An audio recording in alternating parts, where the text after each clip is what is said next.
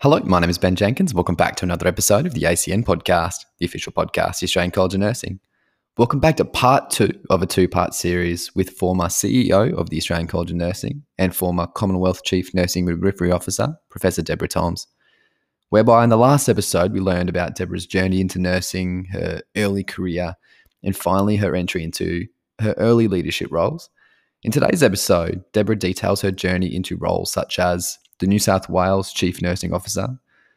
She talks about her motivation for undertaking the role of ACN's CEO. And finally, some of her favourite memories from her time as Commonwealth Chief Nursing Midwifery Officer. I came away with such a deeper understanding and appreciation for these senior nursing leadership positions. It was an absolute honour to speak with Deborah on the ACN podcast, and I hope you feel as inspired as I was when listening to these episodes. So please enjoy today's episode with Professor Deborah Thoms. Deborah, welcome back to the second episode, part two. Thanks, Ben. Fantastic. So we sort of left the last episode after recapping your earlier career as a registered nurse and then moving into midwifery, going from metropolitan to rural and talking about some of the fantastic things that you've done in a rural setting. We've sort of then talked about some of the challenges and getting into more of those leadership positions. Now I'd like to more focus towards those roles that you've then progressed into that aren't purely nursing anymore. You started progressing into roles that were more of area CEOs and executive directors for Royal Hospital for Women in Sydney. So yeah. I'd love to know a bit more about that journey and how you went from that nurse unit manager role into that. So I returned to New South Wales to do my master's, and I went, that's when I went to Manning Base, and then I had a brief sojourn at a couple of other places, and I applied for the role of Director of Nursing at the Royal Hospital for Women, which was at Paddington at the time, and I was ultimately successful.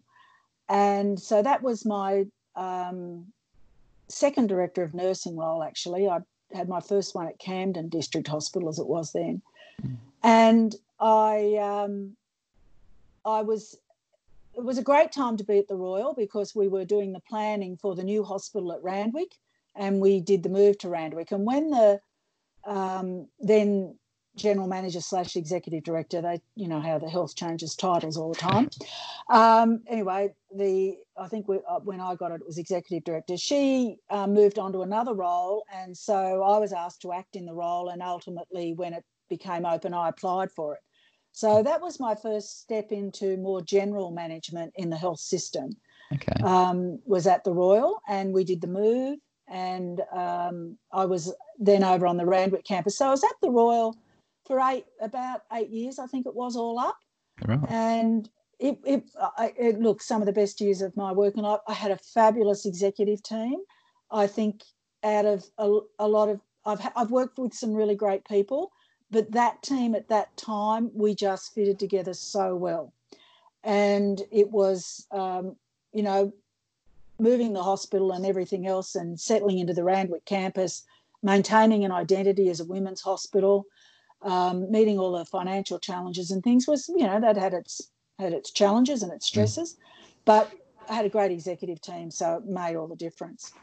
So that's where I first really started to move into general management. And look, I enjoyed it. It's lovely being able to play in all aspects of a health provider rather than being just doing, the nursing. And it was from there then that I went out to Dubbo as the CEO of the then Macquarie Area Health Service, which of course is not called that anymore. And that was a whole new experience. That was really challenging. A number of small hospitals, rural health service delivery is challenging. It's hard. But again, learned a whole lot. And it was really while I was out there that I came to the decision that I really wanted to stay with my profession. I really enjoyed the broad general management role. It it was great. There were so many different things, so many different aspects to learn about, so many different strategies, things you had to be implementing and looking, your engagement with community, ensuring quality of care, all the things that have to happen in health services. But in my heart, I'm a nurse, and I wanted to be with my profession. So it was while I was out there that I came in and saw the head of the health department and said, look, I want to resign. I want to come back to nursing. And it was after that I then returned to an area director of nursing role at Southeastern Sydney in New South Wales. And then my career has been much more focused within my profession. And I've been very happy with that decision. I guess even as you mentioned in the first episode, talking about gaining those skills within midwifery, even though you didn't practice for an exceptionally long time within that area, you've gained a whole new set of skills that you can then apply to other areas. I can't imagine the set of skills, as you're mentioning, within these sort of other roles is going to help you moving forward to do anything else that you wanted to do. Absolutely. And I think that one of the really important things that I gained out of moving into those broader roles was it made me look at nursing from the outside. Nursing is quite an inward-looking profession often, and we get frustrated at times when we don't feel understood in that. But when you are on the other side of the table looking at nursing, you suddenly start to see nursing as perhaps others see nursing and realise that that there are some things we perhaps need to do in how we present arguments, how we put together a case for change or whatever. And I think that was has been really valuable then for me when I came back into nursing roles, because that understanding to an extent of how others viewed nursing that I couldn't see until I stepped out myself meant that I could be more effective internally within the profession. Well, I like to think so, and others would need to judge, but I would like to think that it helped me to be more effective and more strategic in how I approached issues. So it was, it was a great learning experience, and it was, I got to do some very different things, but at the end of the day, nursing's where I wanted to be, and that's where I went to. Absolutely. Mm. Mentioning what you just said before when it comes to looking from the outside back into nursing, was there any sort of particular example of something that sort of struck you that you're just like, oh my goodness, thankful for that time? Well, I think nursing, we speak a language in nursing that we all understand, but not everybody else necessarily understands it. And then we wonder why they don't understand what argument we're trying to put forward. And I think that we need to develop, and look, some people have very good skills in this space, but developing that capacity to frame an argument or a proposal in the language of the decision maker. So if the decision makers are about certain factors, you need to make sure you've addressed those factors in your argument. And what I found was that the nursing people would come in and want something, and they would basically think that all they had to do was say, well, it's really important. It's actually not sufficient argument. Yeah, it might be really important, and I might actually understand what you're trying to say, but I'm not going to be able to win an argument with that. No. And we need to do a bit more work. And that our relatively inward-looking nature and not always doing that bigger environmental scan and positioning our strategy within the big picture was not always well done. So I think that what I learned then was when I wanted to progress things for the profession, it had to be not about the profession. I mean, that might have been my ultimate aim, but that many times you need to position things about healthcare and improvements in healthcare and the amazingly wonderful contribution and important role that nurses can play in improving healthcare. It may mean that there's some changes for the profession, but that's not the reason you're necessarily doing it. You're actually doing it because this is about achieving improvements for the Australian community and for healthcare more broadly. Absolutely. And often the arguments I heard were all about, you've got to do this for nursing. And, you know, nursing's the biggest profession, therefore you must do this. Well, you know what? That actually doesn't really cut it. Mm.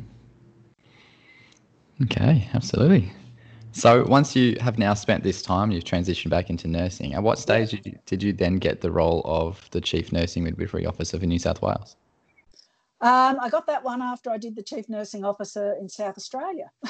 So that was, I went New South Wales. I came back to New South Wales in 2006, I think it was.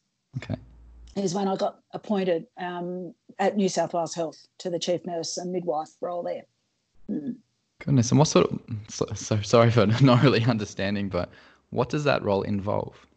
Yeah, look, a lot of people don't understand what those roles do. And I think a lot of people see them as the, we used to, you know, I used to say, I am not the Uber matron. I am not the matron of the matrons. These are policy roles and advisor roles. Okay. And the roles of chief nurses, you are an employee of the government of the day. You are a senior public servant.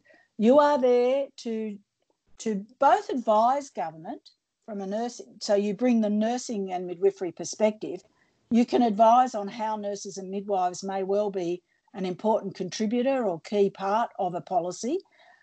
You can... But because of the knowledge that you have as a nurse and a midwife of healthcare, you can advise on health, provide input and advice into policies more broadly around how healthcare may or may not happen. Mm. But you ultimately also are there to carry out the wishes of the government of the day. So the roles are quite challenging in the line, shall I say, that you need to walk, because I think the profession often views these roles as their advocate and voice. And yes, the roles are a voice and in a way an advocate for nursing and midwifery as a profession, but they are not, they're not necessarily, it won't necessarily be done in a way that people will see. As a public servant, there's a level of requirement about what you're allowed to say in public, or, you know, I mean, you're implementing the government of the day's policies. Yeah. So that, you know, like all public servants, you have to be cognizant of what governments want. But that doesn't mean that you are not behind the scenes in many ways advocating or pushing for things that you know the profession are seeking to achieve, even though it may not be entirely obvious to the profession. So if I use the recent example of COVID, and I did see some criticism of the current chief nurse. Where was she? She wasn't on Twitter. She wasn't on here. She wasn't on there. I mean, the current Commonwealth chief nurse is a member of AHPPC, the committee that is making all the decisions or guidance around what's happening with COVID. So we are at the leading policy table. Nursing is there. Mm. But she can't go out and trumpet all that and rabbit on Twitter. She actually not, you know, it is limited what she could say. She could say, I went to the meeting today, but she's not going to tell you what happened. No. So I think that sometimes the expectation of those roles, seeing them as someone that's going to be out there beating the nursing drum and leading everybody forward, they don't function that way. Okay. They're a much more nuanced role. They're a role about influence and also about, you know, leadership, both within and to the profession in many ways, but also within government and within the departments of health and that where they work. So they're quite challenging roles. They're roles that not many other roles that you do prepare you for. Mm. There's not a natural sort of do this role and that'll give you 80% of the skills and capabilities you'll need for the chief nurse role, because it is quite different. And I think that you know, people sort of look at it and say, oh, I don't know that I'd really know what to do with that.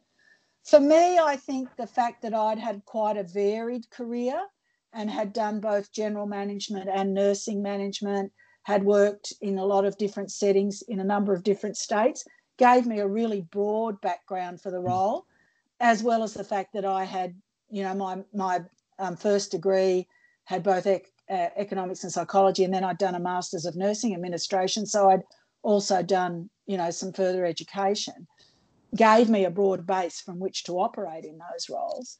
But yeah, it's and you need to be a pretty strategic thinker in those roles. And dare I say, I often say to people, you need to be a pragmatist. It's not that you don't have ideals, and it's not that you don't have a vision of where you might like to see things go, but you do need to recognise that things won't always happen in the exact way that you think they will, and be prepared to go with it. What would you say was your biggest challenge when undertaking that role? What's my biggest challenge? Gee, that's an interesting question. See, I suppose I while I say there were lots of challenges in roles, I suppose I don't spend a lot of time thinking what was like the most challenging thing or the hardest thing. I just think what were all the different things that we could do. And I mean, so one of the things that we wanted to do was, well, we recognised there was an issue around the nursing unit managers, so that's when we did the project on mums. Yeah. Yeah. We recognised that there was an issue around, or actually I was given the privilege of seeing Essentials of Care at Prince of Wales, as it was at the time. Anna Thornton, who's now at St Vincent's, the Director of Nursing at Prince of Wales, invited me over, and I thought, we need to go bigger with this. So because we had issues around workplace culture, about the delivery of fundamental or essential care, and that this program looked like something. And Brendan McCormack, the professor, was out here at the time. And so Anna and Brendan very generously said, yes, happy for you to try and take this statewide. So we were able to do that work. We had the usual challenges around, you know, numbers. There's always the numbers game. How many nurses have we or haven't we got? You know, challenges around clinical placements for undergraduate nursing and midwifery students, employment of first-year registered nurses, all those usual sorts of things were happening then that are still happening today. And, yes, they present challenge, and you're trying to look for different solutions and trying to work with people on how you might make it work better with varying degrees of success. Not everything always works. Learning from your mistakes, I suppose, and moving on. And within that role, as well as that chief nurse, within that state-based position, what other roles did you have around you? Who were the other personnel that were helping and assisting you within that role? So in the nursing office in New South Wales, I had an associate. I had a team of about, I think we had 10 or 11 people then. Okay. Nurses, we used, there were some that were permanently employed in the office, and then we used to second people in from the system, and that was great because it brought very current knowledge and experience in the system. Because one of the things I think that as you move into some of these more senior roles is maintaining a currency around what's actually happening at the bedside, for want of a better phrase, but you know, that because you're not so directly involved in care delivery, you need to have ways of maintaining knowledge and understanding. So bringing people in the system was really useful in terms of them being able to say, well, you've lost the plot there. That stopped happening, you know, 2 years ago. Where have you been? But also it educates them about what government's about and what policy roles like the chief nurse are about, and what sorts of activities and strategies you implement in those sorts of roles that impact out into the system. So it was a two-way learning. And so they go back out in the system with an improved understanding of what happens in, you know, the department, in the ivory tower, as it's often called. It was a two-way street. So we always had at least two or three seconded staff members in the office as well. It's my understanding. Oh, yeah, sorry. Yeah, no, go. That's my understanding, is at the end of 6 years of your time spending with Chief Nursing Officer for New South Wales Health, you then came into the position of CEO of the Australian College of Nursing. I did. What drew you specifically to ACN? Well, look, I was what was called in those days, I was a first fellow of the Royal College of Nursing Australia, because I joined it when I was in the Northern Territory and was made a fellow of RCNA as it was. And then when I had returned to New South Wales, in those days there was a reciprocal agreement about if you were a member of one, you could join the other. So I then also joined the College of Nursing, or the New South Wales College of Nursing as it was then. And I'd been had a long-term association with particularly the New South Wales College. I'd been president and involved on the board for many years. So I'd always had an active engagement there. And I had been part of discussions, of which there had been a number. I had been part of some of the discussions to try and bring the two organisations together, which we did finally achieve. And so once we knew that the two organisations were going to come together, and I'd been in New South Wales Health for 6 years, I was probably ready for a change. And it came up and I thought, yeah, actually, that could be a really great thing to do. So I applied. Absolutely, because from the sounds of it, from everything that you've done throughout your career, you're looking for that next challenge. You're looking at something that's going to stretch you, from your own sort of term, your abilities. Yeah. What did you gain from your time within being the CEO of ACN?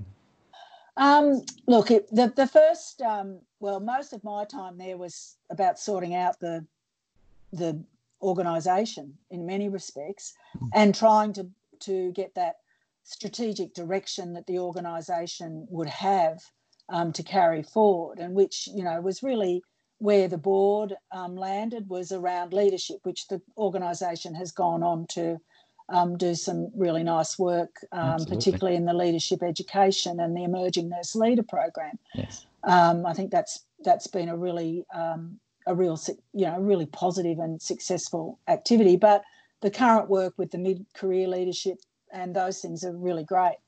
So, but in my time, it was, you know, we had two organisations that we had to try and bring together. We had to sort out budget. We had to sort out locations. We had to sort out corporate structures, corporate law, all those sorts of things. So a lot of my time was very much focused on the nuts and bolts of the organisation. And at the time I left, it was probably about the time to, you know, we were starting to move into the more, now this is what the organisation can do and achieve. And, you know, Kylie has come into the role and moved on with that. So I think, yeah, I probably, well, managing not-for-profits, as they call them, or third sector organisations is difficult at times. I think a membership organisation brings with it special challenges. Not all members are the same.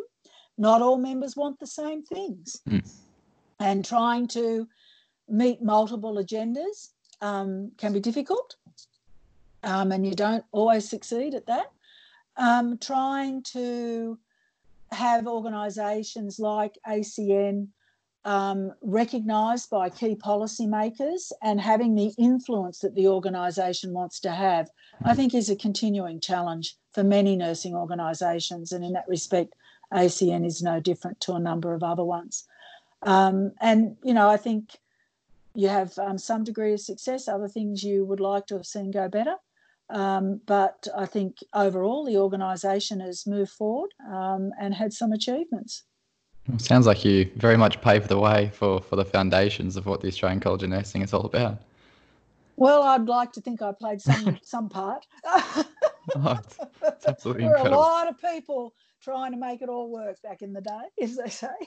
100%. And even seeing where it is now, you're sort of talking about moving into policy, and just from someone who's relatively new with ACN, you can just see how much variety and how much depth there is to our community. Whether you're looking at our community of interest or talking about your ENL or your early nursing leadership program, moving into your executive leadership program, even just seeing with the Prime Minister, and here you are there talking about policy. So there's It's just ever evolving and continuously moving forward. Yeah, it is. It is, which is good. 100%. So then you then entered the role as soon as you finished that position with the Chief Nursing and Midwifery Officer, the Commonwealth, big position. Yeah. Looking back, did you ever think that was going to be where you're sort of finishing up with your career in nursing? Oh, no. Look, when I started nursing, I had no idea what I was going to do. At the time, it was, oh, yeah, this is good, I'll do this. And I'm not a person that ever had a career plan. For me, opportunities have come up, and I think as individuals we make decisions about whether we will take up those opportunities or not. I happen to have taken up a number of them, and they've provided me with some very rich experiences and great opportunities. Others, you know, you don't take up. So I meet people that are very clear that this is where they want to end up, but I was never one of those people.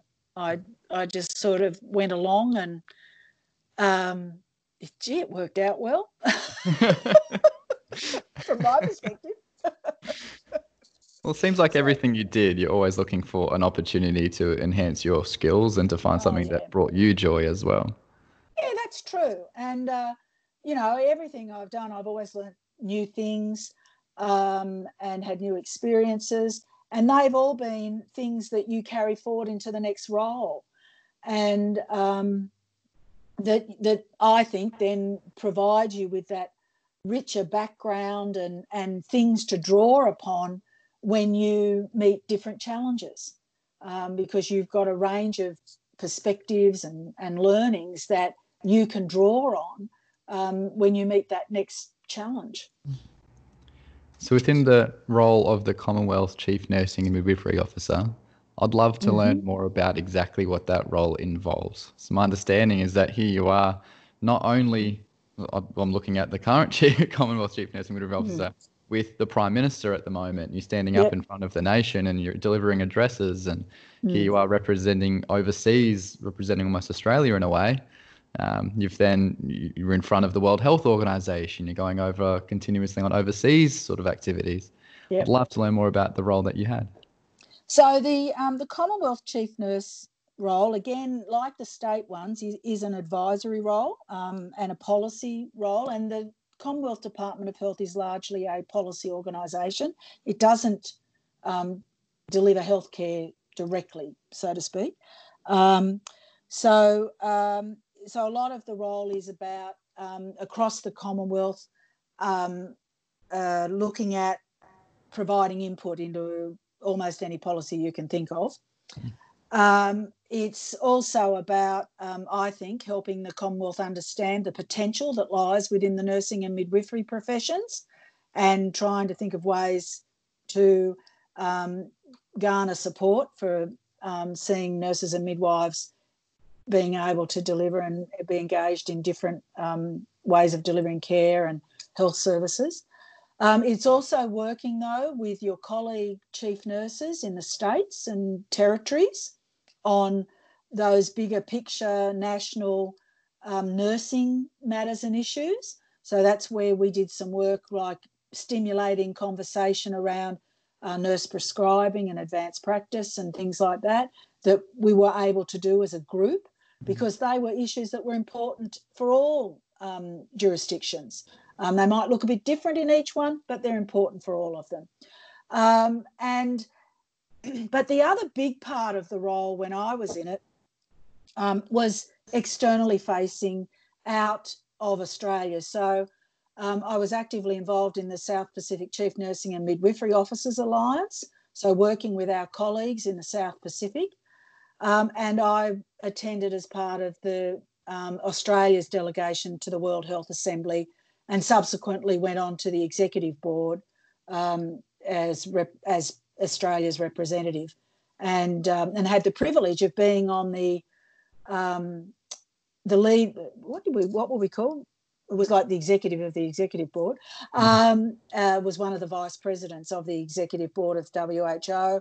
And, you know, had my little run at had to chair a meeting, which was, I mean, I I feel enormously privileged to have done that, to be sitting next to Dr. Tedros and having, you know, the executive board and having to chair the meeting. It was just an amazing experience, and I would never in my wildest dreams have thought that I would end up doing that. Oh, wow. Just in awe. There's lots you can do in nursing. Oh, I think, Deborah, that's the whole purpose of what this podcast series is all about, is interviewing nursing and midwifery leaders from all different backgrounds, so just to highlight exactly what is possible with the career in our profession. And here you are, you know, chairing these, you know, boards and in these moments that you're overseas into these prestigious positions as a registered nurse. Yep. Yes, and I think one of my... I think that one of the proudest moments at the executive board was would have been last, not January just gone, the one before, when it was Jamaica that moved that the board recommend to the Director General and the World Health Assembly that 2020 be the International Year of the Nurse and Midwife, and that I was able to second that, and that I was able to say in my speech, or my intervention as it's called, that as a chief nurse and midwife in Australia, I'm really, you know, really proud to say that Australia is right behind Jamaica in supporting this call. And of course, Dr. Tedros was absolutely there. He was so keen for it to happen. So it was, you know, able to go through to the WHO, to the World Health Assembly, ICN there. Very actively supporting it, WHO supporting it, and so it went through WHA, and here we are in 2020. It wasn't quite the year we expected, but here we are. And here we are in the Year of the Nurse and Midwife as well. Yep, that's right. Absolutely. So, you know, that was really great to be there for that. Absolutely. How closely do you work as your role with the Commonwealth Chief Nursing Midwifery Officer with the Chief Medical Officer? It depends what it is. I mean, the roles are they're relatively separate. There are areas where you overlap. So particularly around more clinical care, delivery type issues, then you may well both be involved. But the Chief Medical Officer has a slightly different role. He has some particular statutory responsibilities. They have a large public health focus as well, often, and particularly in this period, which is not as strong in the chief nurse role. I probably, as chief nurse, worked across many different parts and with many different parts of the department in a slightly different way to the chief medical officer. The chief medical officer is part of the executive of the department. The chief nurse sits in a slightly different position, so functions a little bit differently. So you have things that you do together, you have things that you do apart, and you have things where you just touch base with each other. The deputy chief medical officer at the time and I had officers side by side. We did a lot more stuff together. We certainly tic-tacked and made sure that each other was aware of things that we thought the other one should be aware of, and, you know, so... His role was probably while he had a strong focus on primary health care, but he also was equally involved right across the department in a more generic way like I was, whereas the chief medical officer was more at that executive level looking at having a slightly different role. Absolutely. So, looking back now on your time within this role and I guess throughout your career, what are you most proud of? What am I most proud of? Look, I think the things I'm most proud of, for me, the work I did in New South Wales on Take the Lead and the Essentials of Care work. I mean, I can remember going to a hospital and having a nurse who was participating in the Essentials of Care program tell me that this program had helped her to re-engage with her profession, had helped her to remember why she became a nurse. And I used to see the change in some people, and I would get quite emotional, because it was such a privilege to think that through the work that we were facilitating, that it was actually making positive change for individual nurses who were then feeling more able to do their work and getting greater job satisfaction. And for me, I was really proud of that work that we did. And I think the other thing, so that there were those two things when I was at New South Wales Health. And then probably the other thing is the work with the World Health Organization and the enormous privilege of attending as part of the Australian delegation and being on the executive board. I mean, that's just something that has been terrible. It was really special. And as I said, an enormous privilege. But, you know, I picked those few things out, but from my perspective, my career has just been amazing. I've had a fabulous time, you could say. I've had some amazing experiences. I've met some wonderful people. And it's just, I feel enormously lucky to have been able to do what I've been able to do. So now, Deborah, looking forward, so now this year being Year of the Nurse and Midwife, and looking into the future, where do you hope that our career progresses to, let's say, in the next 10 years? So I think we've got an enormous challenge that we need to get through and help the public, and I think it is the public in many ways, to really understand the breadth and depth of nursing as a profession. I think that many people still see nurses as someone who just carries out doctor's orders, and that therefore we are then left out of a whole range of settings where nurses have an enormous amount to contribute to policy and service.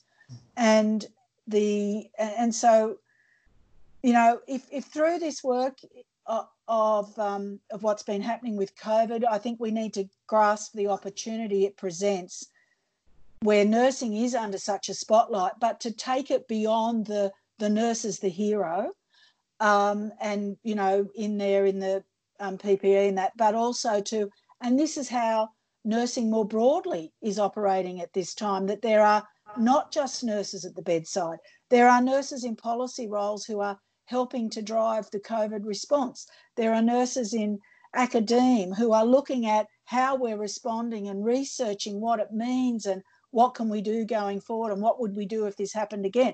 And also, dare I say, trying to maintain educating the future nurses so that when we get out of this, we've still got people coming through into the workforce. I think, yeah, that real challenge about making explicit that what the full range and, as I said, depth and breadth of nursing is. Nurses do not only provide clinical care. Yes, we all come from that base. And that's something, as I said, you always retain an attachment to in some way. But we have so many opportunities within the nursing profession and so much knowledge that we can contribute if people can see beyond the nurse at the bedside. Important as that is. Absolutely. So, Deborah, I understand that you are technically retired at the moment. Technically. Yeah. I understand you're doing a little bit of work with QUT, but yes. Yeah. We'll say retired. And you've constantly mentioned throughout both of these episodes now that you're always after that next challenge, that you're seeking opportunities in order to stretch your abilities. Yeah. Is there a next challenge for you that you're seeking? Or maybe that'll be to survive retirement. I have a range of other interests. I'm currently studying a Masters of Science in History through the University of Edinburgh. So I have a dissertation to write. So I need to do that.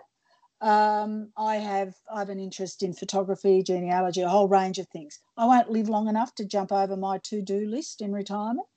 So I've got lots of things that I want to do that are quite, dare I say, quite different to what I've done for the last 45 plus years, and I'm really looking forward to it. I think there's lots of things to learn and do, but also, you know, maybe some time to try and be a bit creative in a different way through photography, and once COVID's over, I mean, I'll travel in Australia for the moment, but once COVID's over, I'd like to get back to a bit of overseas travel as well. Seeing new places, learning new things. Absolutely. So, yeah, yep. Professor, I think it's time for the next person to take on some of what I've been doing. Professor Deborah Thoms, thank you very much for your time being on the ACN podcast. Thank you, Ben. It was lovely to talk with you, and all the best for your career. Thank you.